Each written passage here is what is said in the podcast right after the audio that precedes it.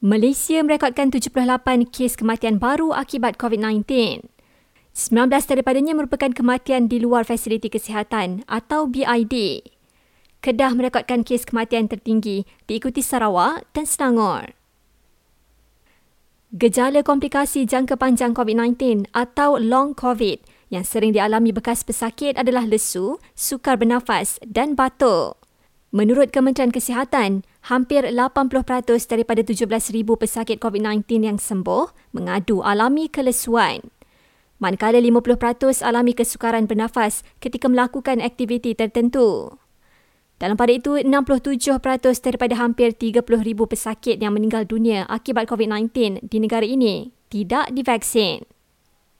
95% populasi dewasa di negara ini sudah menerima dos lengkap vaksin COVID-19.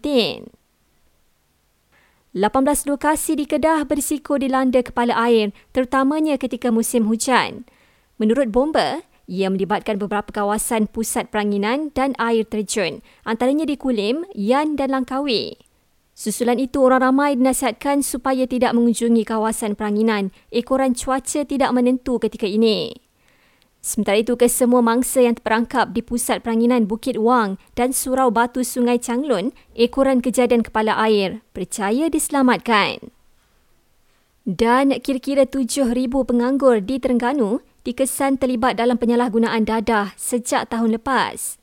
Polis berkata, jumlah penagih dadah paling ramai ditahan adalah berusia antara 30 hingga 39 tahun.